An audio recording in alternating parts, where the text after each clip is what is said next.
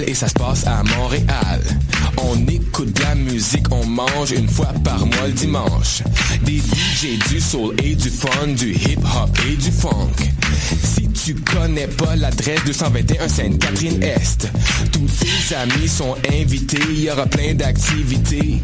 Parle-en, fais de la publicité, l'émission sera rediffusée sur les ondes de choc de 11h à midi chaque dimanche. Fresh, paint, beat to eat pour des journées captivantes.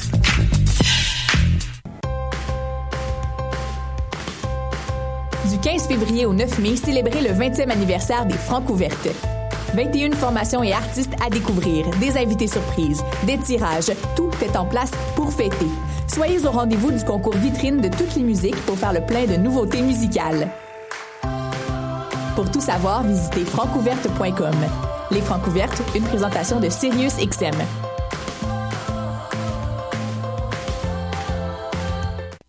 Le Café Aquin, c'est le café étudiant des sciences humaines, sciences politiques et droit. Situé au deuxième étage du pavillon Hubert Aquin, au local A2030, il est ouvert à toute la communauté de l'UCAM. C'est un projet étudiant entièrement géré par ses membres. Café filtre et spécialisé, sandwich, viennoiserie, jus, fruits et bien d'autres vous attendent dans une ambiance décontractée et propice au travail scolaire. Situé au deuxième étage du pavillon Hubert Aquin, au local A2030. Le café est aussi disponible pour organiser vos événements. Pour nous contacter, café.aquin@gmail.com ou poste 0291. Vous écoutez Choc pour sortir des ondes.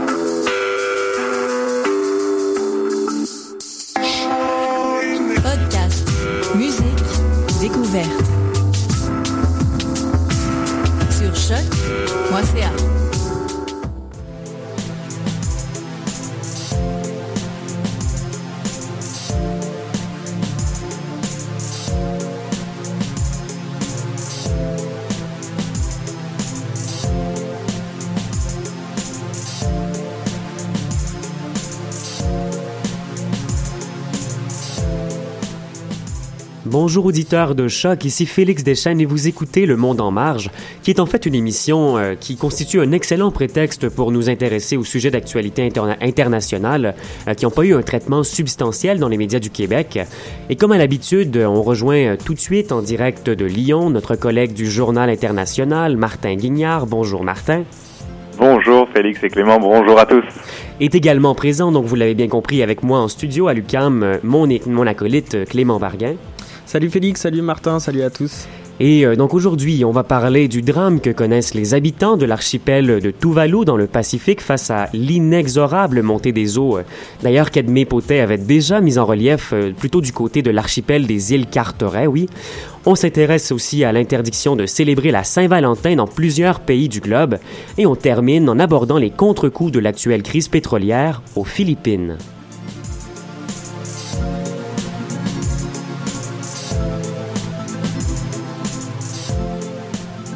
On commence donc cette émission avec notre premier sujet. Euh, Martin, le niveau des océans ne fait qu'augmenter et le nombre de réfugiés climatiques aussi. C'est bien ça, Félix. Les neuf îles de l'archipel Tuvalu forment un État de, en tout, 26 km carrés. C'est un État situé juste sous l'équateur, au milieu de l'océan Pacifique. Mhm. Alors ce pays est devenu l'emblème des effets néfastes du dérèglement climatique. Euh, la journaliste Mathilde Lhôte du Journal International a interviewé Gilliane Legalic, qui est présidente de l'association Alofa Tuvalu, une asso qui cherche à sensibiliser le grand public sur les enjeux du bouleversement climatique pour les habitants de l'archipel. Donc on va d'abord euh, euh, parler de ces enjeux, puis on, on va revenir ensuite sur cette association. Quel genre de situation, Martin, vivent exactement les citoyens de Tuvalu? Alors justement, euh, Gilliane Legalic parle en fait de deux problèmes majeurs pour ces îles. D'abord, le niveau de la mer monte, mais ce n'est pas uniquement les habitations euh, côtières qui sont menacées, puisque l'eau monte aussi en sous-sol, sous toute la surface des îles. Et c'est ce problème qui compromet l'agriculture et les plantations traditionnelles euh, de graines de taro, par exemple, que l'on doit enfouir au moins un mètre sous terre, et cela n'est plus possible une fois par mois euh, à chaque grande marée haute depuis les années 2000. Et puis le deuxième problème, c'est que régulièrement la région subit de graves sécheresses. Mhm. En 2011, par exemple, c'était la pire.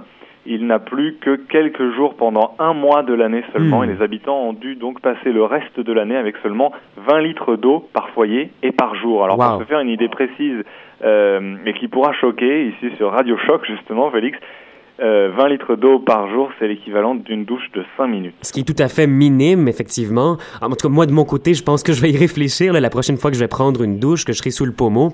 En attendant, j'imagine que ces problèmes très concrets en entraînent d'autres de nature plus sociale à une différente échelle, Martin. C'est exactement le cas, Félix. Alors le moindre problème socio-économique est en fait exacerbé par cette crise climatique et les personnes en situation précaire voient leurs revendications, leurs aides et le soutien des gouvernements relégués au second plan immédiatement, évidemment. Mais oui, mais donc ces, gouvernements, justement, qu'est-ce qu'ils peuvent faire pour les Tuvaluans alors, aux yeux des gouvernements, la situation pose plusieurs problèmes. On parle souvent du statut de réfugié climatique. Oui. Si une personne a dû quitter son pays à cause d'un cataclysme naturel, c'est une expression qui revient fréquemment. Alors, cataclysme naturel, ça peut être sécheresse ou dégradation de son habitat par une force de la nature. Mais euh, notre journaliste Mathilde Loth nous rappelle qu'en réalité, ce statut n'a aucune base légale dans le droit international. Mhm. La Convention de Genève ne mentionne en effet que des crimes de droit commun qui peuvent pousser une personne à se réfugier justement dans d'autres pays. Exact. Ce statut pourrait euh, éventuellement changer, et ce sera sûrement le cas dans les années à venir, parce que ce sont des problèmes récurrents, mais d'autres problèmes occupent actuellement le Haut Commissariat des Nations Unies, qui ne parvient déjà pas à gérer les réfugiés officiels avec les crises que l'on connaît aujourd'hui sur le plan international. Par ailleurs, on pourrait s'attendre à une certaine solidarité des pays voisins comme la Nouvelle-Zélande ou le gouvernement de la Papouasie-Nouvelle-Guinée ou l'Australie qui Mhm. sont près des îles Tuvalu. Mais un précédent vient décourager les Tuvaluans. Un habitant des îles voisines, Kiribati, euh, qui subissent le même problème, avait demandé à la Nouvelle-Zélande le statut de réfugié climatique, mais l'État néo-zélandais le lui a refusé, c'était en septembre 2015. Donc on peut vraiment dire qu'on observe une réticence des pays à venir en aide à leurs voisins en difficulté.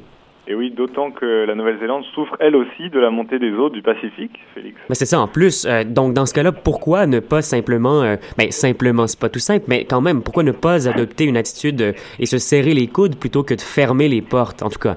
Euh, Martin, si les, les instances officielles ne semblent pas faire grand-chose, il y a des associations qui elles avancent là sur le terrain de la sensibilisation du grand public. L'aide, est-ce qu'elle peut venir de là? Oui, alors je l'évoquais en début d'émission, donc une, une association surtout s'est fait connaître en 2003 avec le documentaire Des nuages au paradis. Il s'agit donc de Alofa Tuvalu, dont le nom veut dire Aimer Tuvalu Mhm. euh, dans la langue locale.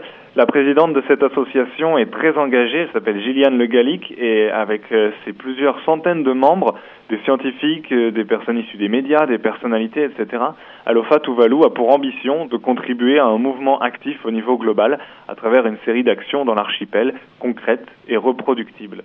Ça, c'est un peu le message publicitaire qu'on Eh peut oui. d'ailleurs trouver sur leur site internet.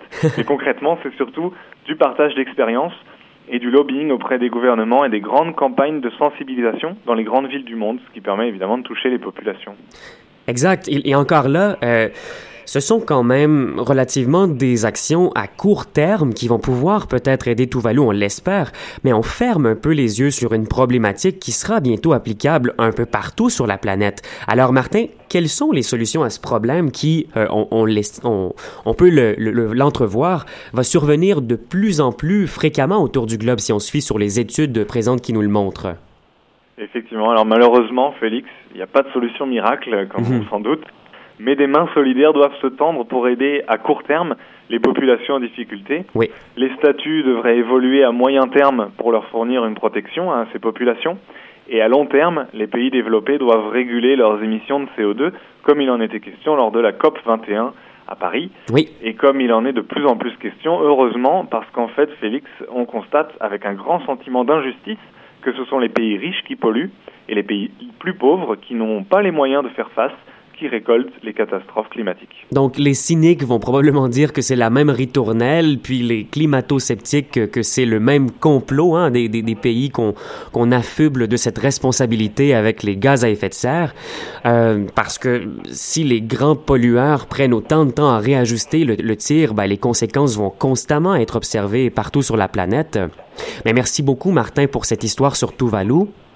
Merci Félix. Et on va poursuivre en musique. Malheureusement, on n'a pas trouvé d'artiste indépendant de Tuvalu. Euh, À défaut d'en avoir, on a euh, euh, trouvé en revanche un groupe finlandais qui qui s'appelle Tuvalu, oui.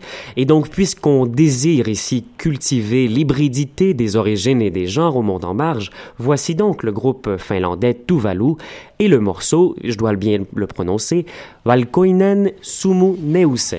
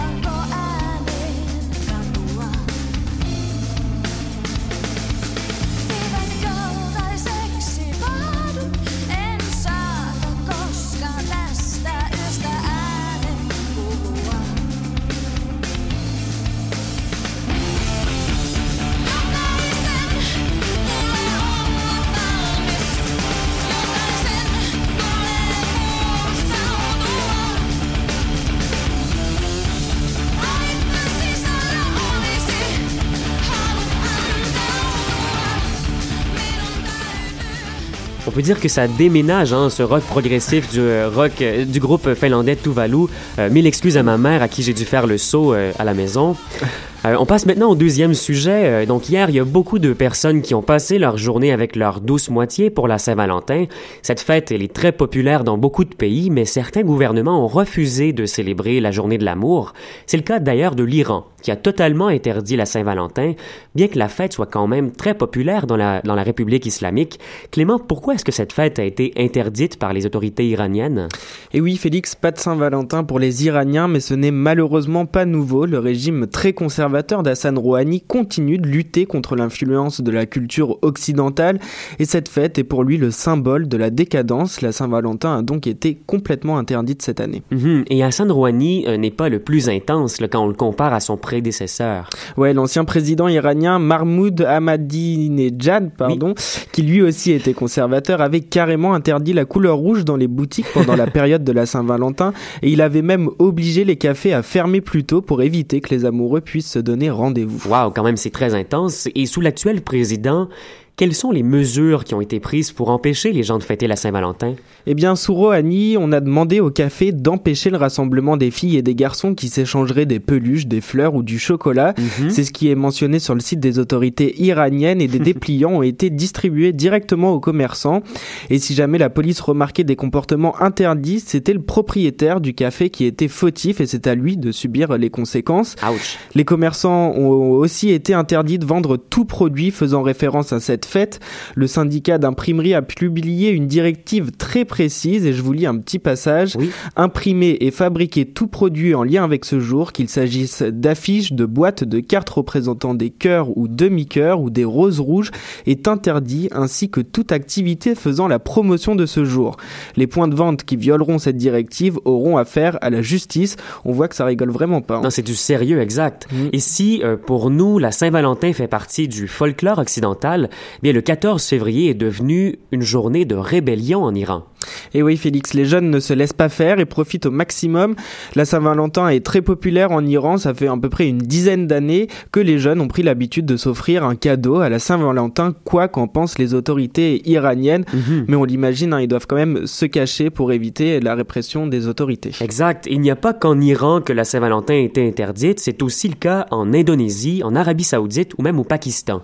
Oui, euh, le Pakistan où le président Hussein a déclaré devant des étudiants, je cite, La Saint-Valentin n'a pas de lien avec notre culture et elle doit être évitée. Mhm. mais là, il faut faire quand même le rapprochement avec l'origine de la Saint-Valentin. Et oui, Félix, c'est France 24 qui le rappelait sur son site internet. La Saint-Valentin doit son origine au martyr de Valentin de Terny en mhm. l'an 269. Ce moine de Rome célébrait des mariages clandestins de chrétiens, alors que l'empereur Claude II avait imposé une période d'interdiction de mariage des soldats romains.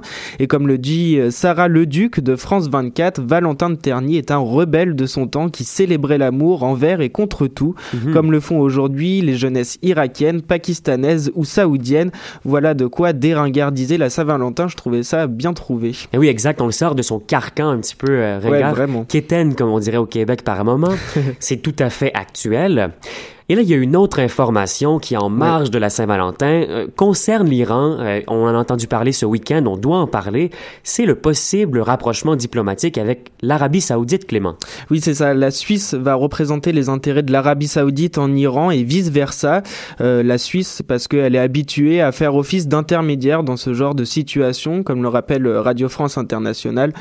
plusieurs fois, elle a joué le rôle d'intermédiaire entre deux pays qui, pour qui les relations étaient très compliquées. Exact la, fameuse neutralité là, des Suisses dans l'imaginaire collectif, ben, c'est un rapprochement qui pourrait être très important quand on sait que les, les relations diplomatiques entre les deux pays, l'Arabie saoudite et l'Iran, ben, sont presque inexistantes là, depuis euh, plus d'un an quand même. Ouais, c'est ça, ça fait plus d'une trentaine d'années que les relations sont très compliquées, mais souviens-toi Félix, le 23 janvier 2015, le roi Abdallah d'Arabie décédé et c'était son frère Salman âgé de 80 ans qui lui succédait immédiatement. Exact. Et depuis l'Arabie saoudite a encore plus durcit sa politique vis-à-vis de l'Iran et les relations sont très très très tendues. Mhm. Et pourquoi, là, à la racine, l'Arabie saoudite lutte en quelque sorte contre l'Iran? En fait, l'Arabie saoudite accuse l'Iran de vouloir étendre son influence dans une région en crise. En mars dernier, l'Arabie saoudite, qui est majoritairement sunnite, a pris la tête d'une coalition euh, militaire arabe qui frappe les rebelles chiites du Yémen. Mhm. En fait, c'est vraiment l'opposition entre chiites, les Iraniens, et les sunnites, les euh, Saoudiens. Et depuis le début du il y a eu 6000 morts et les négociations sont au point mort, comme le rappelle euh, RFI. Oui, et l'Arabie saoudite qui mène également une guerre économique là, contre l'Iran, il faut le mentionner cet aspect. Ouais, c'est ça Félix. En plus de mener une bataille armée contre l'Iran, l'Arabie saoudite mène aussi une bataille économique en maintenant les prix du pétrole au plus bas depuis plusieurs mois, mhm. tout ça dans le but de concurrencer les Américains, mais surtout les Iraniens. Et cette situation, elle est de plus en plus euh, inquiétante sur euh, le point économique parce que l'Arabie euh, connaît un déficit qui se creuse de plus en plus. Et l'Arabie et l'Iran et d'autres pays. On va d'ailleurs en parler en fin d'émission. Hein. On, on, parlait du cas des, Philippines. Donc, on peut très bien comprendre dans ce cas-ci entre l'Iran et l'Arabie saoudite ben, les enjeux là, de, de ce rapprochement qui pourrait survenir avec l'aide des Suisses euh, entre ces deux pays. On espère que euh, la Suisse va parvenir à rétablir les relations diplomatiques. Puis, bien sûr, on va suivre euh, ce dossier au monde en marge puisque notre mandat nous y contraint. Mais nous y contraint positivement, c'est pas un fardeau.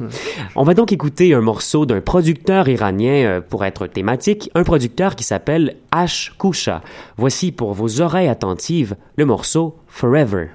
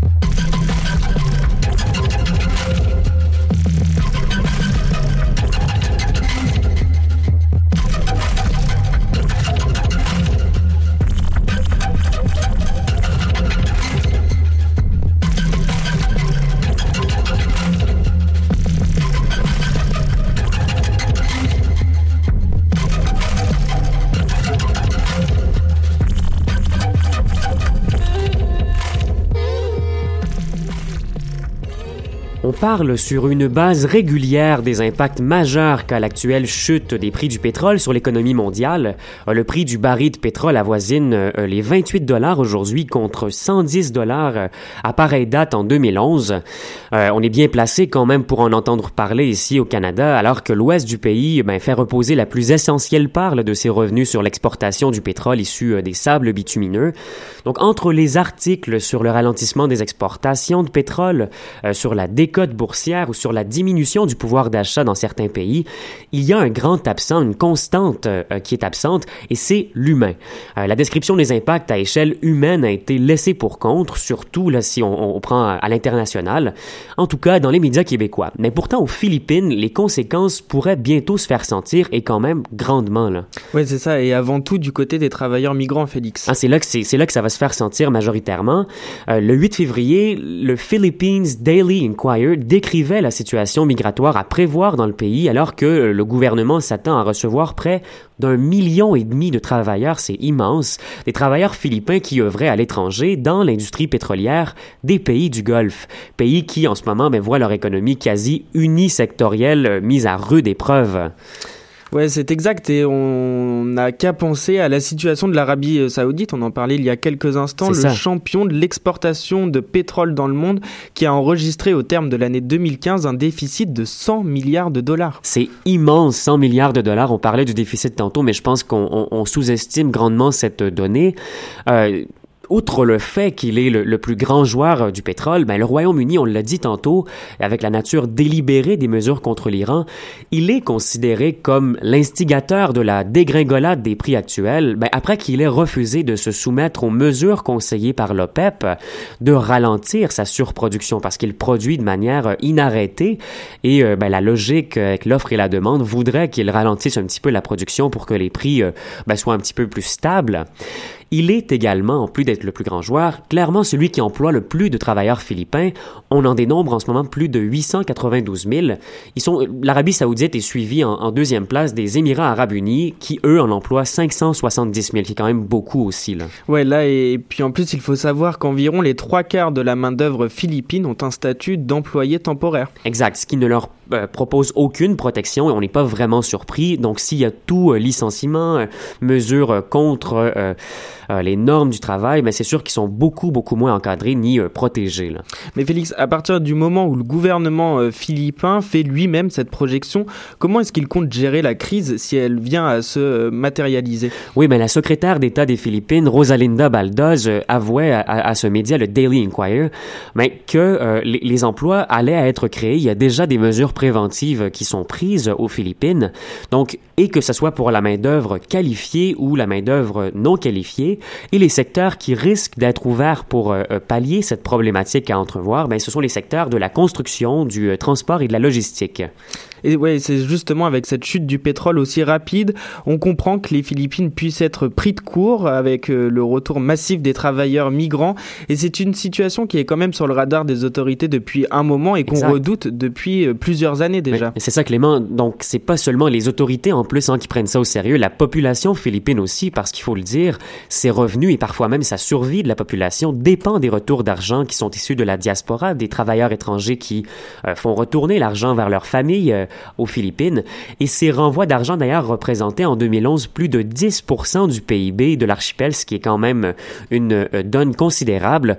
Euh, en 2008, les médias philippins s'y intéressaient déjà à ce potentiel scénario catastrophe. Le FMI également analysait la situation parce qu'il considérait des prévisions alarmantes de l'Organisation internationale du travail, l'OIT, qui euh, annonçait de son côté un chômage croissant au début de la dernière décennie, horizon 2010-2011 chômage qui au final a été quand même important, mais moins catastrophique que prévu. Donc là, on, se prépare, on, considère qu'il vaut mieux prévenir que guérir aux Philippines parce que cet enjeu est beaucoup plus proche qu'on pouvait le penser euh, initialement. Mais euh, on sent quand même pas, il faut, faut relativiser, on sent quand même pas encore les contre-coups majeurs qui pourraient survenir. Le scénario catastrophe ne s'est pas euh, matérialisé à date. Mais outre les travailleurs migrants comme la situation aux, Philippines, il y a des moins gros joueurs pétroliers que les géants du Golfe qui font tout de même partie de l'OPEP et eux écopent ou euh, ne, tarderont pas du moins à écoper de la, chute des prix. Martin, toi, euh, tu t'es intéressé à la situation de, de l'Algérie. Les médias en Algérie, par exemple, eux prévoient un effritement de la paix sociale qui serait causé par cette dégringolade des prix du pétrole. Exactement, c'est cet article du Courrier international euh, de décembre dernier qui en parle. Alors l'Algérie est un des pays les plus touchés par euh, cette crise des baisses des prix du pétrole parce qu'en fait euh, ça se traduit dans ce pays-là par l'augmentation des prix des produits de consommation. Alors je suis pas économiste mais la cause est révélée dans cet article et je vous développerai pas tous les liens de cause à effet mais en fait ça entraîne la dévaluation du dinar. Oui. Et donc euh, la crise est bien humaine puisque donc le dinar, euh, la, la, monnaie algérienne. Exact. Et donc la crise est bien humaine parce qu'avec un gouvernement qui ne fait pas beaucoup, du moins qui joue la mauvaise partie, puisqu'il continue de miser sur le pétrole au lieu peut-être de trouver d'autres solutions, eh bien la crise est, géopolitique politique puisque le, comme, le, comme le dit ce, cet article du Courrier international, euh, ça annonce une instabilité euh, sociale et euh, face à un gouvernement qui ne fait rien, le peuple n'hésitera pas à se soulever de nouveau. Alors, je voudrais juste faire le lien pour conclure avec eh le premier sujet de, de cette émission. les spécialistes le disent, c'est le moment d'amorcer ce changement énergétique et économique pendant que les prix sont bas. Et on voit qu'en fait, euh, avec beaucoup d'autres gouvernements, celui de l'Algérie mise sur le mauvais cheval et continue de tout miser, miser toute son économie sur le pétrole. Ça ne marche pas. Euh, ça, ça génère du chômage, ça génère de l'instabilité euh, sociale et économique dans le pays. Et donc les Algériens sont en situation un petit peu précaire et ne voient pas le bout du tunnel si le gouvernement ne prend pas des mesures drastiques euh, ou comme le dit ce, cet article du Courrier international, ne se transforme pas en cellule de crise euh, dans, les, dans les mois qui viennent, en fait. Exact. Et ça, c'est pour ceux qui considèrent qu'on n'a pas déjà atteint ce point de non-retour du point de vue euh, environnemental ou du point de vue du développement durable. Euh, certains euh, analysaient, des analystes géopolitiques, que ben, ces pays qui doivent leur prospérité et leur émancipation au, point de vue de, de, de la politique internationale au pétrole, ben, sont pas prêts de changer. Ils ont quand même une affection aussi particulière. Hein. On peut le comprendre pour cette source de revenus qui est euh, gargantuesque. On espère que quand même, à la vue de ces enjeux majeurs, euh, il puisse y avoir euh, des changements majeurs euh, du point de vue de, l'environnement. Par contre, on, peut aussi se sentir un petit peu imposteur, nous occidentaux, d'aller leur dire, ben, écoutez, votre industrialisation et devra se faire de manière verte dès demain, alors que nous-mêmes devons notre industrialisation à des moyens qui n'ont pas été aussi verts. En tout cas, ça reste à suivre. C'est un enjeu qui probablement aura des nombreuses dimensions politiques, sociales, économiques géographique également, du côté migratoire, et on sera tenu euh, de vous en reparler, peut-être sous le point de vue d'un autre pays très bientôt. Et euh, ce serait ici que se, se, conclut euh, cette émission. je remercie mes collaborateurs, Martin Guignard de l'autre côté de l'Atlantique, du côté du Journal international. Merci beaucoup, Martin.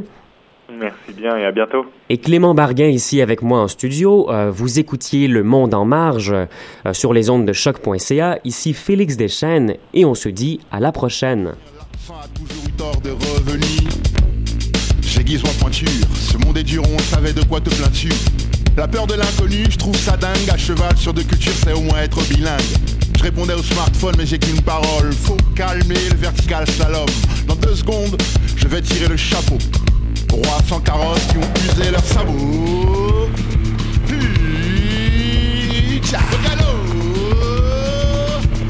Cheval sur tout est possible. Les anciens connaissent les consignes. Dis-moi c'est au